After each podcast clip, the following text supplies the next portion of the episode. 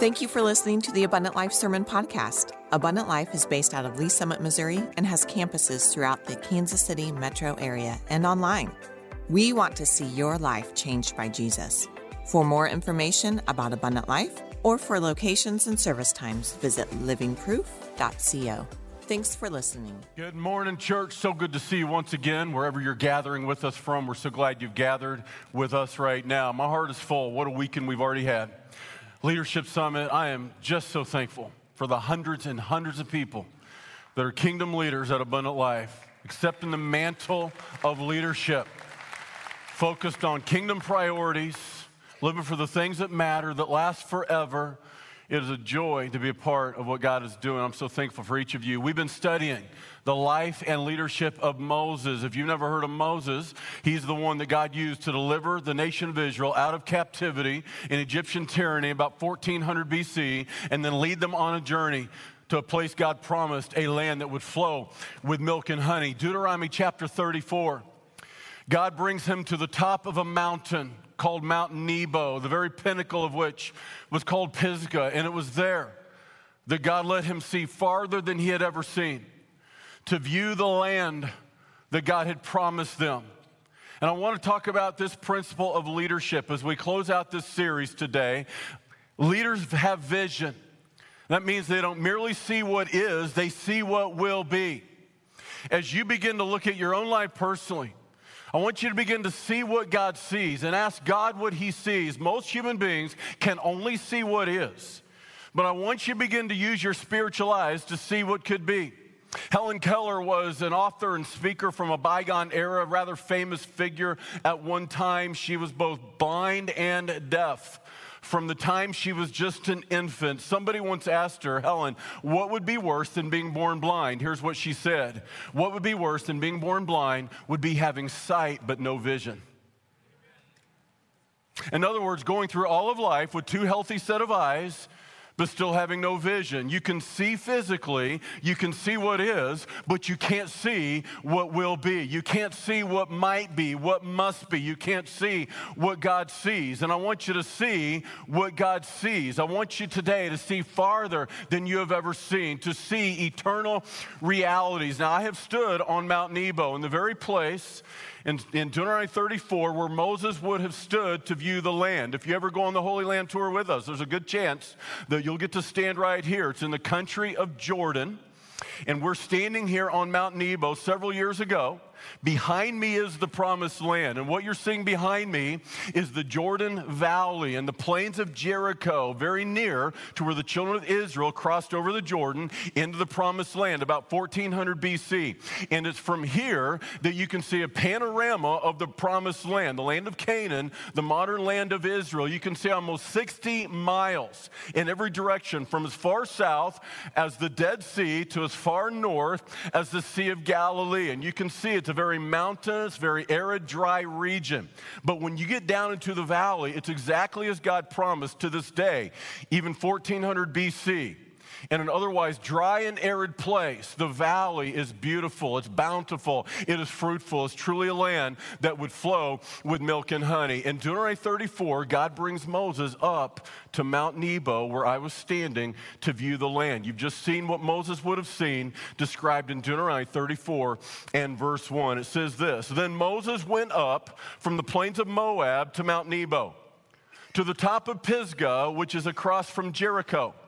And the Lord showed him all the land of Gilead as far as Dan, all Naphtali and the land of Ephraim and Manasseh, and all the land of Judah as far as the western sea, to the south and the plain of the valley of Jericho, the city of palm trees, as far as Zoar.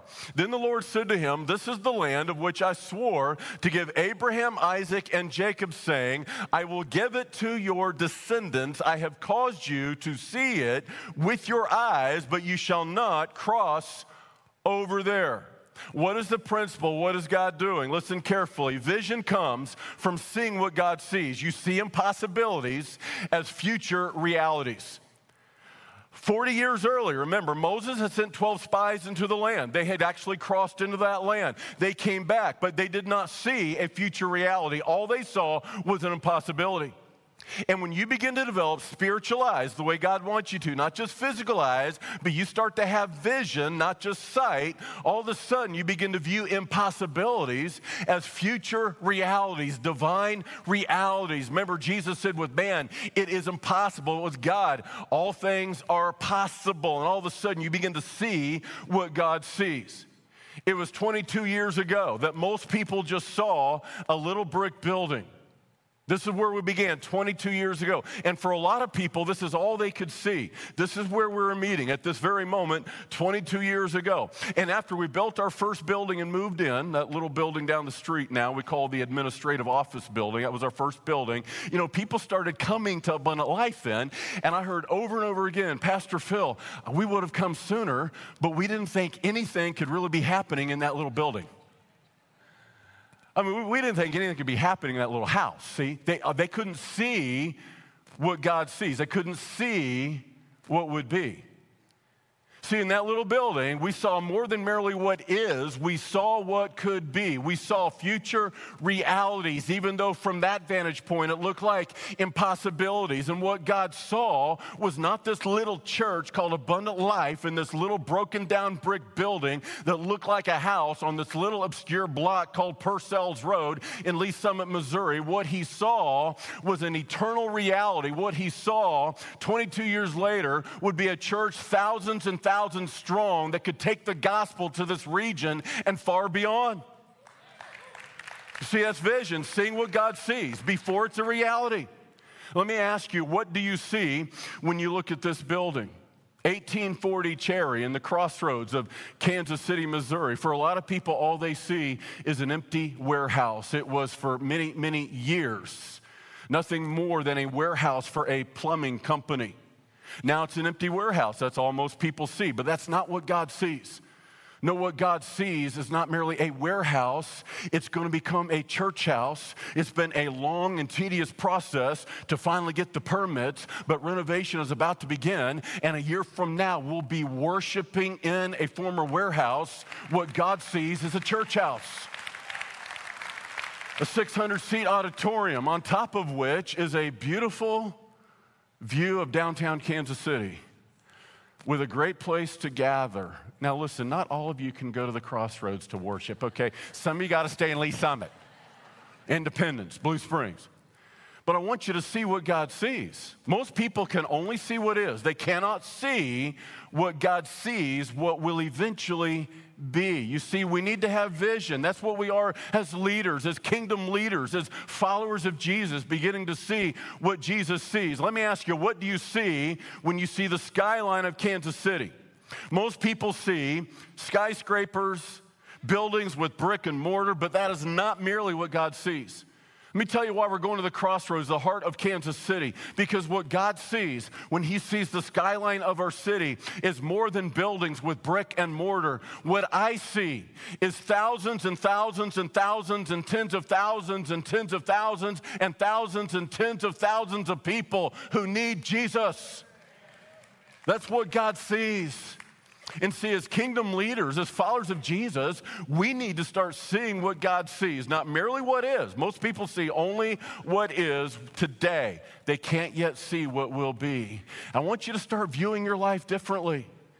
Don't see it for what it is. See it for what it might be. See it for what it could be. When you start to see what God sees. It was one year ago at this very moment, there was a family that had been worshiping with us and following us online, part of our online service from Columbia, Tennessee. And we began to talk about this online campus, something brand new that God was going to do. And Benji and Misty Gentry began to see what God sees. When they looked at their house, they began to see a church house. And today, one year later, they are celebrating their one-year anniversary with three or four other families. At this very moment, they are worshiping as members of Abundant Life in Middle Tennessee, all because an ordinary family began to get a vision and began to see what God sees, and all of a sudden, their home became a church home, and they are reaching now their neighbors for Jesus. This is what God sees. That's vision. Benji and Misty Gentry It was about a year ago, a family in Cedar Falls, Iowa, looked at their barn. Almost people, well, just, it's just a barn. A barn on the family farm, but Troy and Amy Price began to see what God sees. They renovated their barn into a church house, and today, at this very moment, there's about fifty people sitting in this barn worshiping with us at this very hour. We need to see what God sees, future realities. Like, it's hard for the average American churchgoer because we've always had one paradigm of church, a brick building, stained glass, a steeple, one location. We all got to come here to have church. No, wait a minute, wait, wait, wait a minute. If indeed the church has never been a building, the church is people, that we are the temple of the Holy Spirit, that God dwells in us all. And if indeed Jesus said that we're two or three are gathered in my name, then what that means is your house can become a church house. And that's what's happening, and I predict that what Benji and Misty are doing, one of the first ones, hundreds and hundreds will follow. Ten years from now, hundreds of houses will become church houses all over America, people worshiping with abundant life from hundreds of miles away. You see, we can bemoan the new technology, and there's a downside, but the upside is technology has given us the chance to take the gospel farther, faster than ever, multiplying gatherings in new places and spaces to reach new people, but we need to see what God sees. And I'm telling you that because if you did what I did, like, I don't, I, I don't like calling the gospel an industry. It's not an industry, but but think about it. Because I, I'm a pastor, like I know what's going on kind of on the inside. And right now, pastors all over America are lamenting, well, how do we get people to come back to church? What they mean is, how do we get people to come back to the building? Uh, pre-COVID versus now, on-site attendance at the average church in America is about sixty percent of what it was. So you got all these pastors lamenting, how do we get people to come back to the building? No, wait a minute. Why do they have to come back to the building to come back to church? See, they're going to church. But unless we as kingdom leaders start to see what God sees, we will miss the future of what God is doing. Yes, it's something brand new, but in the scope of church history, it's not new at all. Did you know that the fastest growing church in the world is the church at Iran? And in Iran, you cannot put a church sign on the front of a building with your service times. This is how they're growing at a rate of a million followers of Jesus a year. And now God has brought that here. You see, we have to see what God sees and simply follow where God is going. This is what leaders do. Now listen very carefully. There's a warning in this passage. Our sin and unbelief cannot limit God's plan for eternity, but it can limit God's plan for our lives personally.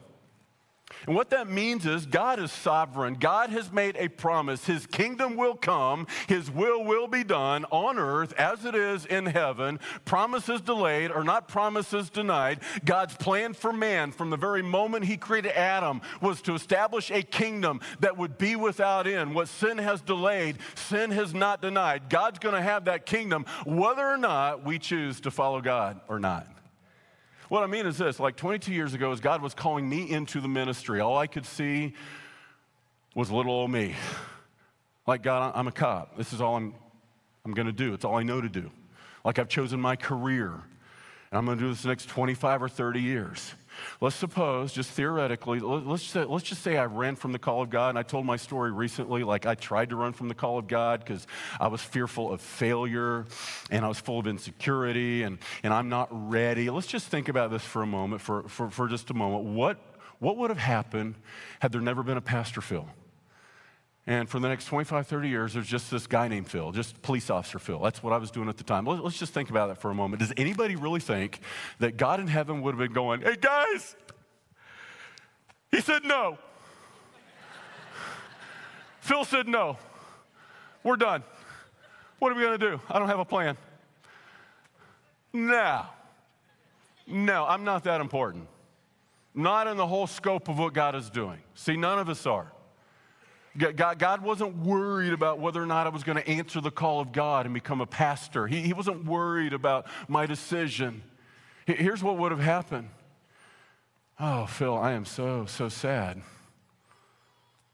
You, you can't limit what I'm going to do, but, but you've just limited what I could do through you. See, that's what happens when we choose to walk in sin or unbelief. We don't limit the plan of God. He is sovereign. His kingdom will come with or without us. All that happens, though, is we miss out on what God could have done in us and through us if we don't see what God sees. I don't know what would happen. Would there be abundant life? I, I don't know. Would, would there be another pastor? What I know is God would have chosen another to do what God wanted to do. God would have chosen another church to do instead with them and what instead of what he's doing now through me and you. See, see, we don't limit God. God is limitless, but we can limit what God would do with us if we simply say yes. And there's a sad kind of footnote on the end of Moses' life. There's a little sad asterisk in this text, this passage. He had a stellar, stellar life. I mean, he's one of the heroes of the faith. He's in Hebrews chapter eleven, the, the, the hall of faith, the hall of fame. There's no question about it, but, but, but he had an issue with sin. And we all do, and there's not one among us that will leave this earth unblemished with a perfect, spotless record. That's why we need Jesus. That's why we need redemption. But Moses had an anger problem, and it would follow him around all of his life.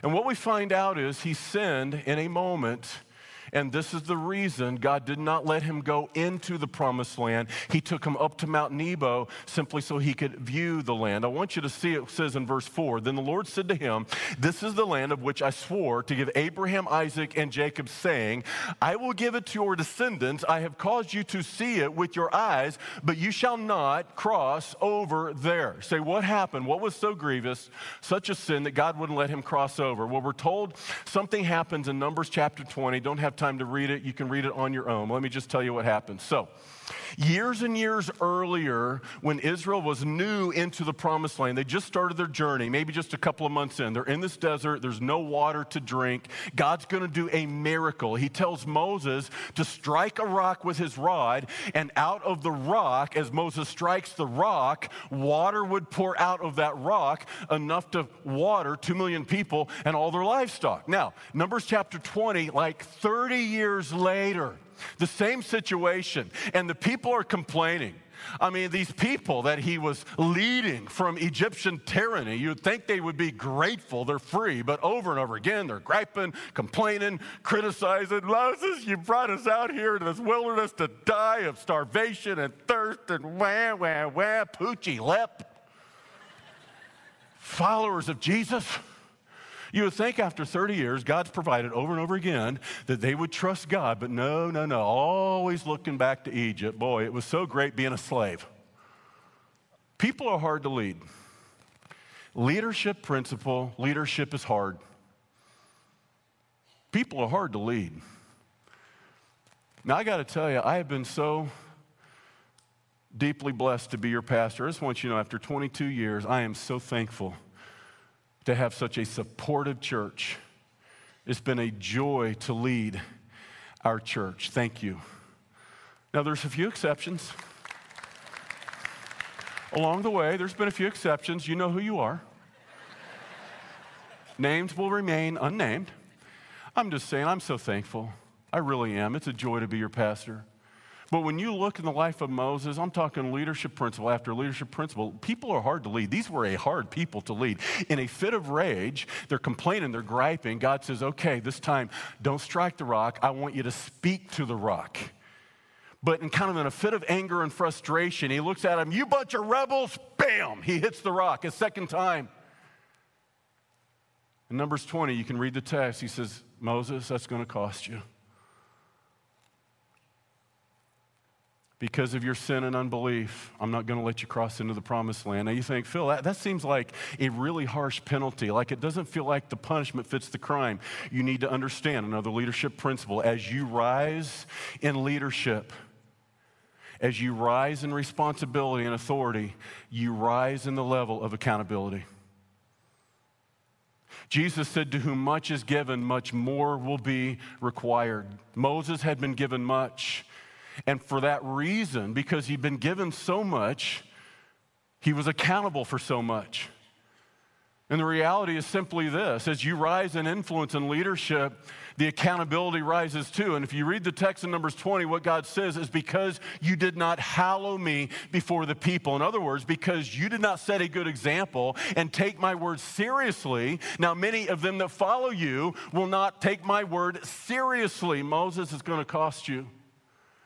And that's why he doesn't let him go into the land. Now, you need to understand the reason why this matters so much, because the Old Testament is a word picture, and this rock is a picture of Christ. In fact, Jesus would say this in John five forty-six, fourteen hundred years after Moses. He would look at the unbelieving Pharisees who had memorized the writings of Moses. Moses wrote the first five books of the Bible, the Torah or the Pentateuch, and the Pharisees would have memorized those books by heart.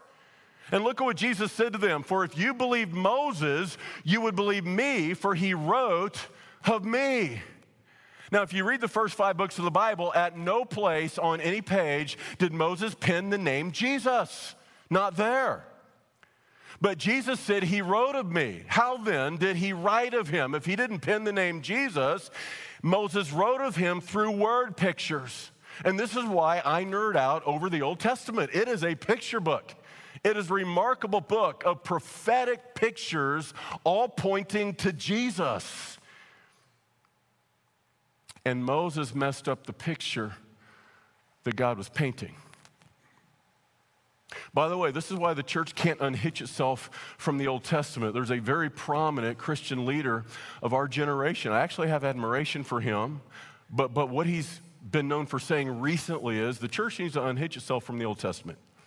And I understand what he means by that. The spirit of what he means by that is to say, look, the condition for salvation is not whether or not somebody believes in a literal creation and a literal seven days in Genesis chapter one, or it's not the condition of salvation whether or not you believe Jonah was actually swallowed by a whale and spent three days and three nights in the belly of the whale.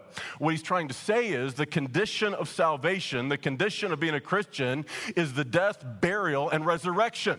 That's it. So stop making it about all these other things. But, but, but here's what I want you to see. This is the reason the church cannot unhitch itself from the Old Testament, because Jesus is on every single page. Over and over again. If you don't understand the Old Testament, you can't fully understand the New Testament.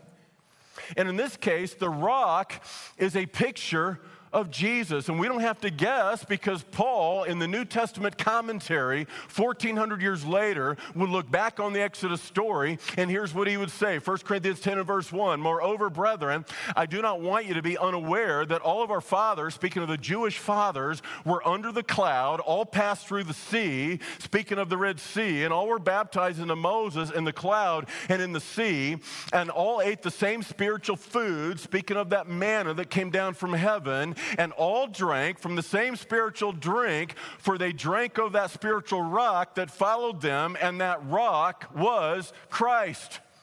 Throughout Scripture, Old Testament, New Testament, the rock is a picture of Jesus. The rock personifies the Son of God. Jesus taught in Matthew chapter seven, the wise build their life upon the rock. He said in Matthew chapter sixteen that he would build his church upon the rock, speaking of himself. Now, many have erroneously taught that what he meant was Jesus, uh, that, that, that Peter was the rock, and he'd build his church upon Peter as the rock. But that is so silly, because even Peter, in First Thessalonians, First Peter, he didn't write Thessalonians, that was Paul. In First Peter chapter two, check this out. Peter four times calls Jesus the rock. No, no confusion in Peter's mind what Jesus meant. Four times in his letter, First Peter chapter two, he calls Jesus a living stone, the chief cornerstone, a stumbling stone, and a rock of offense. Four times. You see, the imagery is clear. The rock is Jesus. And as Moses struck the rock the first time, it was a picture of the Father striking his Son for our sin so he would not have to strike you. And this is the picture that God was painting. The rock is a picture of Christ struck once for sin to bring forth living water, eternal life. And Jesus himself would use this very image fourteen hundred years after Moses as he would sit down in John chapter four at a well with a Samaritan woman. She had gone there to draw water to drink, but he said, "Woman, you're going to have to draw this water over and over again. No matter how much you drink, you'll have to come back again." But look at what he said. Says in John four fourteen, "But whoever drinks of the water that I shall give him will never thirst, but the water that I shall give him will become in him a fountain of water springing up into everlasting life." As Moses struck the rock the first time, Exodus seventeen, water pours out of the rock. It is a picture of what Jesus would say to this woman at the well. "You've been drinking the wrong water. You have been drinking from the wrong well. Do you understand that every single time you sin, what you're saying is, I am looking for the water that will give me life, but all it can do is bring death. You see, all the world's wells are poisoned and cannot give life, but Jesus is the one that has eternal life. life. And when you put your faith in him, having been struck for your sin, he has got the water, a wellspring of life, so that you never have to thirst again." Do you see the word picture now? There's a word picture God was painting. And now you start to see why it mattered so deeply to our God when Moses struck the rock a second time. You see, the reality is when Moses struck the rock a second time, it distorted God's picture. Christ died once for sins, never to die again. First Peter three eighteen, "For Christ also suffered once for sins, the just for the unjust, that he might bring us to God." God looked at Moses and said, "Mo,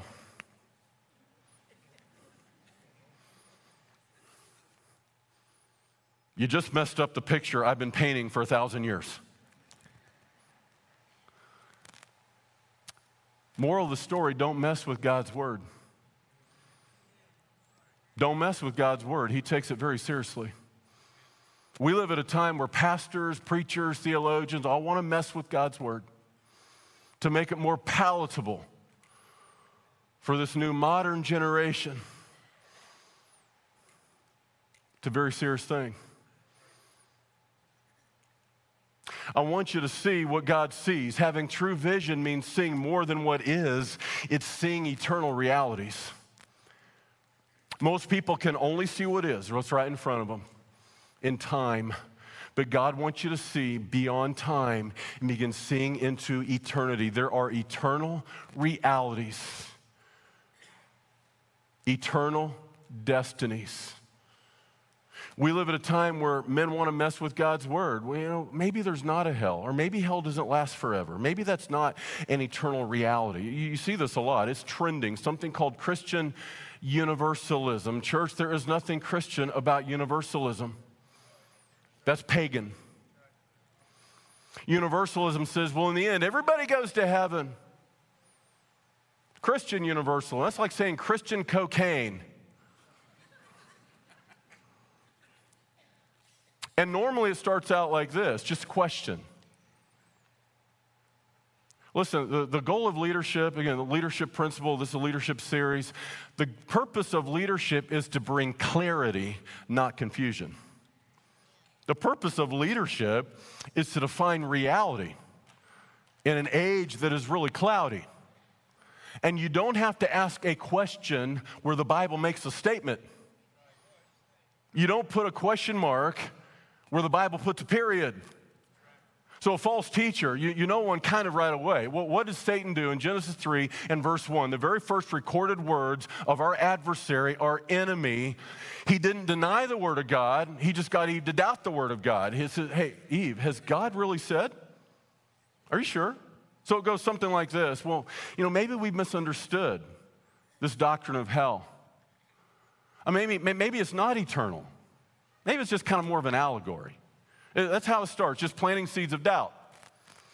Listen, you're not impressing us with your intelligence just because you can now question divine facts. Yet that's the age in which we live. I'm going to just say flat-footed, on the authority of God's word, any pastor or preacher that teaches there is no hell is going to have hell to pay.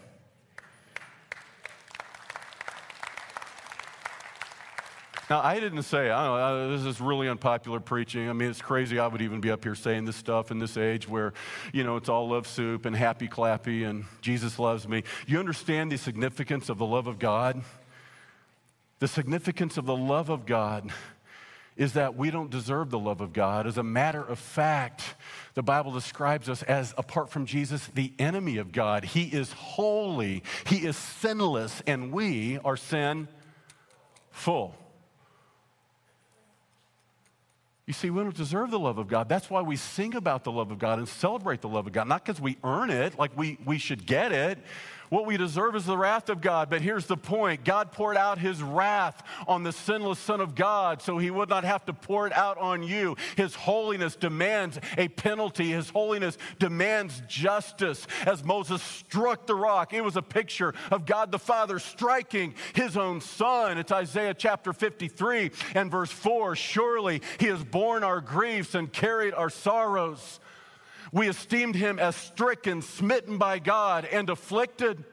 He was wounded for our transgressions. He was bruised for our iniquities. The chastisement for our peace was upon him, and by his stripes we are healed. He took the beating and the stripes. God struck him for our sin. That's how much God loved you. And only when you understand that does the love of God become profound. And the average American thinks, well, of course God loves me. I'm awesome. You don't need to put a question mark where God puts a period. Jesus said this in Mark nine forty-four. You don't, you, you don't like preaching on hell? Take it up with Jesus. He preached four times more on hell than he did heaven. Go on, read the word, read the words in red. Go ahead, do this.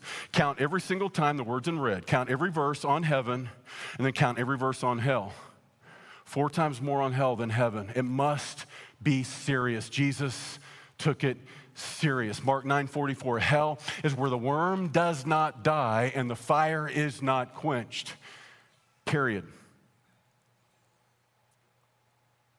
Don't put a question mark where Jesus put a period. Well, maybe people temporarily go to hell and then they're resurrected, stand before God where they confess Jesus then and go to heaven. That's called Christian universalism. Have you read the end of the Bible?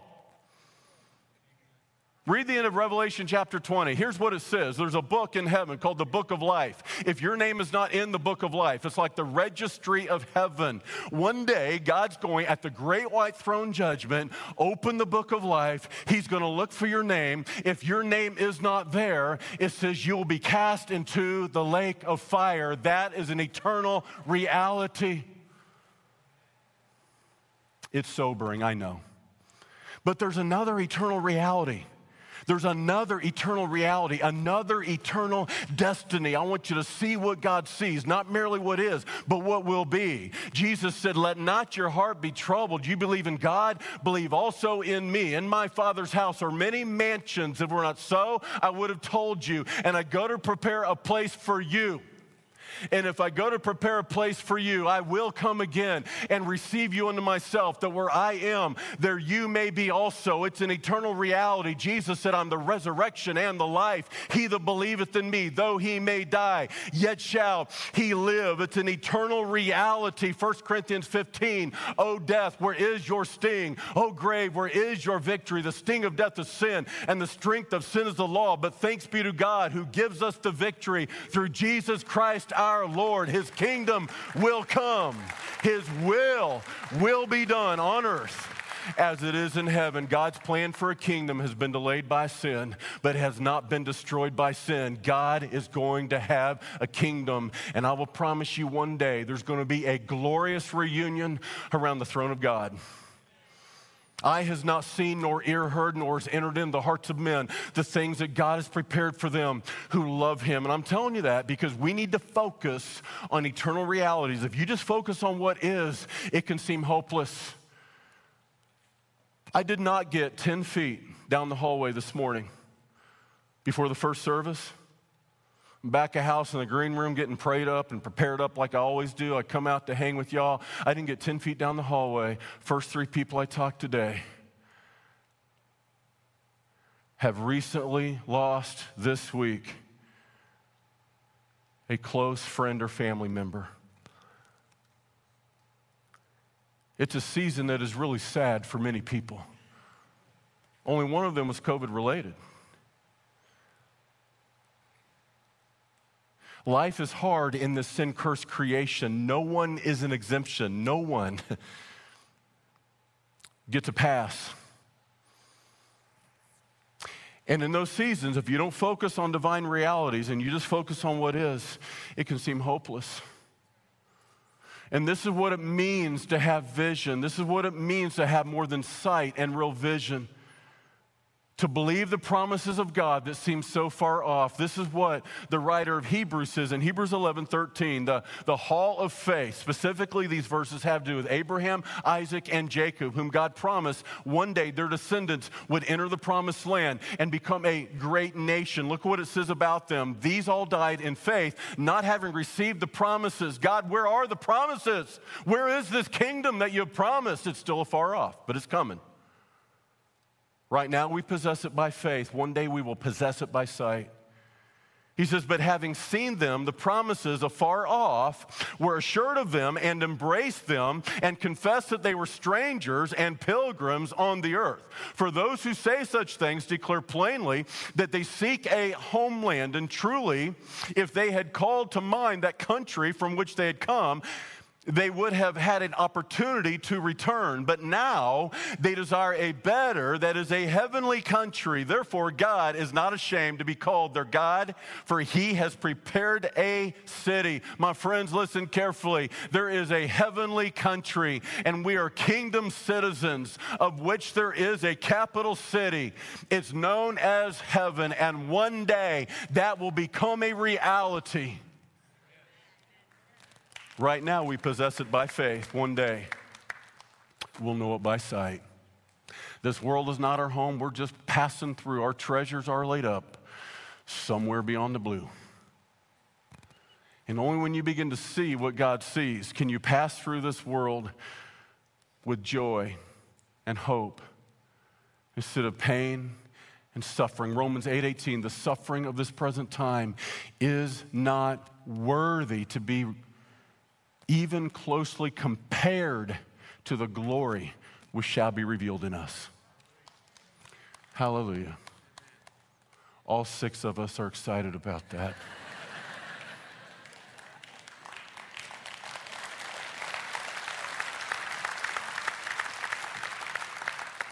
To God be the glory. Now, there's one last thing I want to show you. Deuteronomy thirty-four, verse seven. Moses was one hundred twenty years old when he died. He lived to be one hundred twenty. That's a pretty good run. But he died. And unless Jesus returns very soon, one day we will all too. But that's not the end. That's only the beginning. He's one hundred twenty years old when he died. His eyes were not dim, nor his natural vigor diminished. And the children of Israel wept for Moses in the plains of Moab thirty days. So the days of weeping and mourning for Moses ended. Now Joshua, don't miss this. Now Joshua, the son of Nun, was full of spirit of wisdom, for Moses had laid his hands on him. Moses, before he died, physically put his hands upon Joshua in front of Israel. And in so doing, he was naming him his successor. This is the man that's going to lead you into the promised land.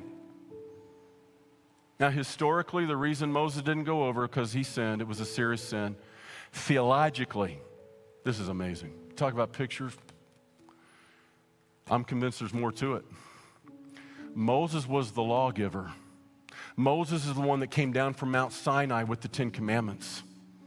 Moses could not lead them into the promised land because the law, keeping a list of things to do, mere religion cannot save you. You don't get into heaven based on anything you do for God. You get into heaven based solely on what the Son of God has done for you. It is not of works of righteousness we have done, but by His mercy, He has saved us. You see, Moses represents the law, and the law cannot save you. You know why? Because the law demands perfection, and when you attempt to cross over into the promised land by keeping a list of things to do, all it can do is condemn you. It cannot save you, because you have to be perfect. That's why you need Joshua. Providentially, not accidentally, the man that would lead them into the promised land is a man named Yeshua, Joshua. Same name in the Hebrew as the name Jesus in the Greek.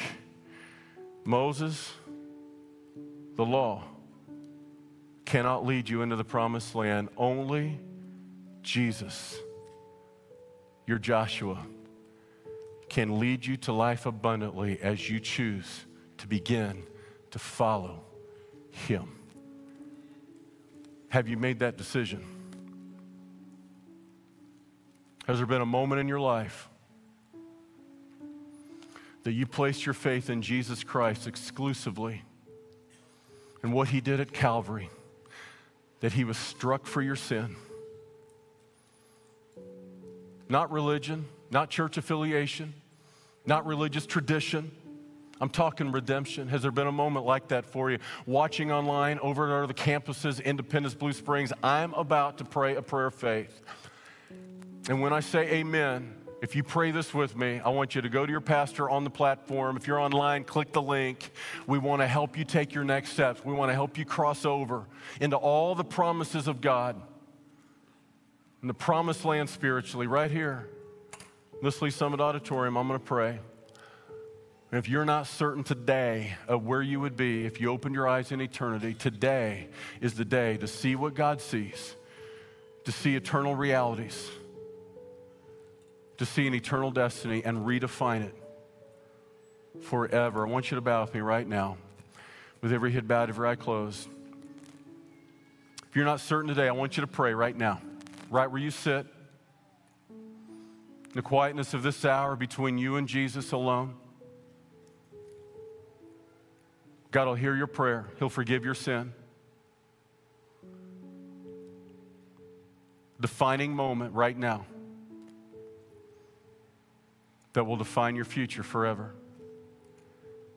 Pray this with me. Jesus, I know that I've sinned, and I cannot get to heaven apart from You. But I believe You were that rock struck for my sin, and from You comes a well of water, eternal life, that I may drink freely. I believe You died for my sin, that You rose again. Today I ask You to forgive me of my sin, come into my life, and change me from within. In Jesus' name I pray. Amen. Would you give Jesus the glory with me today? He's worthy, isn't He?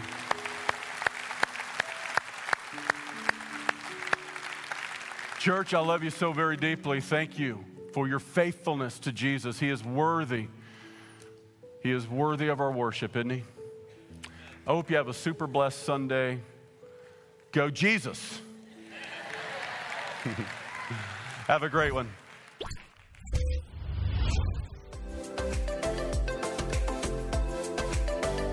Thanks for joining us today. If you enjoyed today's podcast, be sure and subscribe and share with a friend. We hope today's message inspired and challenged you. Let's go be living proof of a loving God to a watching world. For more information about Abundant Life, visit living proof dot co or follow us on social media at Abundant Life L S.